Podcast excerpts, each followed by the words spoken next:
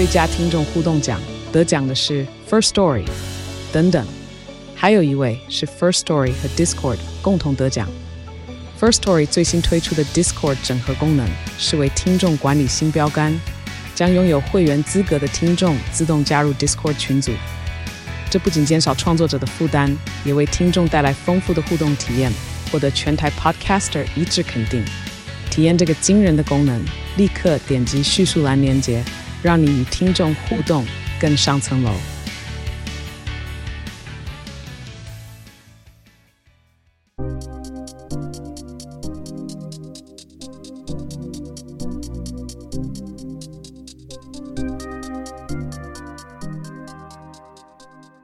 欢迎大家来到这集的主持人有话说。诶，这次的单元我想要来聊一下新闻才热腾腾刚出炉的陈立焕交易案。那在开始之前，我也来稍微解释一下，或是来呃说一下双方各自换取了什么东西。呃，福尔摩沙台新梦想家是以陈立焕加上二零二二年的第一轮第四顺位的选秀权，向桃园领航员交易吴家俊还有林耀宗。那其实呃在 Plus League 里面交易。算是蛮蛮少发生的啦，就是台湾篮球在交易这个这个部分，其实通常是蛮安静的，尤其是像这样子球员与球员之间互相的交易。那在目前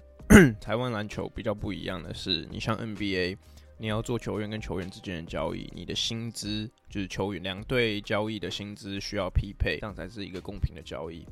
但是在呃 Plus 里里面，因为薪资还没有透明化的情况下。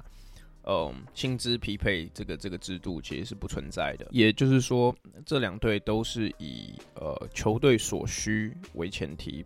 去去呃去做出这项交易的，那我觉得我们就先从送出陈立焕的这个梦想家来看，因为呃这个消息出来的时候，很多人第一个反应都是说，哎、梦想家这样子后卫会不会太多？因为加了吴家俊之后，他们队上就还有像是呃林俊杰啊，有这个吴永胜，还有呃陈振杰。我我自己觉得 太多后卫这件事情，其实在台湾篮球是每一支球队呃都会有的一个情况，因为。其实台湾篮球，如果我们去看，像看看 Plus League 好了，就是大部分球队都是以后卫居多，因为呃，大部分球员的身材其实就是局限局限于在那个那个位置上面，所以我觉得后卫居多这件事情在在 Plus League 里面的竞争上面不会是太大的问题。呃呃，但我觉得有老老吴之后，那。呃，陈振杰他的上场时间或者他的使用方式会不会就比较不一样？因为他的使用方式一直以来都比较像是吴永生和林俊杰之后的 third third string 的这个这个 point guard。那呃，我不太确定在后场方面他有没有办法跟老吴同时做上场这个动作，所以我觉得这个有待观察。那其实我觉得比较有趣的，说不定会是林耀宗，因为。林耀宗他好歹也是一个 big body，但当然他的油箱里面剩多少油，我觉得这个有待观察。但是，呃，在交易里面，呃，在尤其是在 Plus 这个交易里面，你能够在本土位置上面拿到一个身高至少有将近呃将近一百九十五公分的球员，我觉得这个都是意大利多啦，而且。尤其是我觉得林耀宗，其实他算是在经验上面，或者是就是要在打这个替补的锋线上面，我觉得他还是有一定的吨位，还有一定的对抗性。所以对领航员，呃，对这个梦想家而言，我觉得一定还是有一定的竞争力啦。那我我觉得可以来聊聊为什么梦想家会想送出陈立焕这件事情，因为其实去年球季呃开始之前，就是去年的 off season，其实陈立焕可以说是呃休赛季最大的这个。自由市场大鱼之一，那时候也是闹出了不少的风波和新闻。然后那时候就一整年下来，其实血流成河跟工程师血流成河的这个梗也是用了，也也是用了将近一整个球季。那我我我觉得，其实陈立焕他去梦想家这件事情本身一一一年下来，其实看得出来他在体系适应上面是有点水土不服的。就是他从本来是在工程师上面变成一个快攻上面的得分箭头，箭头。因为去呃，因为第一个第一年的工程师其实是打非常非常非常多攻守转换的嘛，有高国豪，尤其是有有高国豪和他加上可能李佳瑞这样子带动的这个呃快攻三这个三三三个进攻箭头。但是他跑到梦想家之后，梦想家其实打了比较相对下来打了更多的阵地战。那其实我觉得。陈立焕的 skill set，他的技能包，其实，在对于打这个 open court 的打法，其实会是相对比较适合的。所以其实我们就看到他去年变成在进攻端上面，他就是一个底角的等球射手，或是偶尔会去冲抢进攻篮板这样子的球员。那嗯，他最大的工作反而变成是成为球队上最好的防守打手。那当然他在防守这一段，我觉得做做的是相当优优异的，但是在进攻端，我觉得就有一点点大材小用了，小用了。那其实，在很久以前的 Podcast，我们就有讨论到说，陈立焕这支这个球员，他的技能包其实算是相对的限制，就是在进攻端，就是他并并不会是那种你看到在 low post 单打，或者在中距离，或者是常常可以可以做 pull up，或者做做到一些比较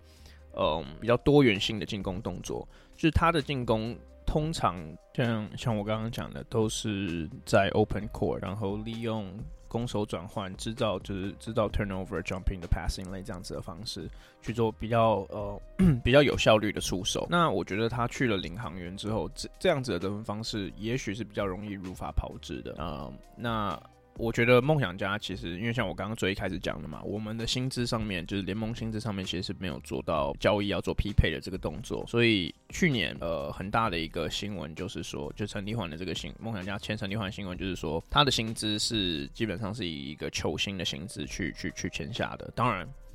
市场的薪资的这个这个水准是什么，我们没有一个没有一个谱，就是他他不是公开的。但是陈立焕是以当时大家认为相当高的薪水去签下的。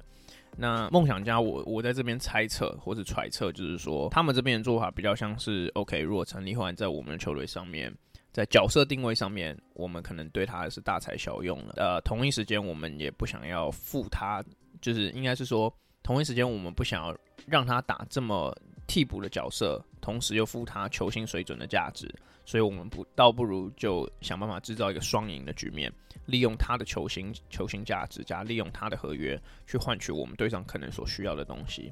那我觉得这就是领航员刚好 jump in 的地方，因为领航员其实呃去年当然很好的是他们打出了除了原本就有赤井鸟以外，他们打出了卢俊翔这个呃未来未来未来的这个球星。那我觉得领航员这边如果可以再揽下一个像是陈立焕这样子。具有球星价值，或者至少具具有明星呃明星身手或者明星名气的这个球员的话，呃，其实对他们不管是呃商业上面的经营，或者是球场上面呃想要累积呃这个球星价值的这件事情，其实我觉得都是利多的。所以对对于领航员而言，他只要愿意付陈立焕的这个薪水的钱，其实我觉得是没有话讲的。那我我觉得其实整件事情就是陈立焕从工程师到梦想家再回到呃领航员这件事情。我并不觉得是因为呃他的身手不不好还是怎么样，因为我觉得第一年工程师他可以平均十四分，那个绝对不是蓝队刷数据。我们也记得是说他在他们球队在季末拉尾盘的时候，他还是胜利工程之一，差点差点闯到季后赛里面。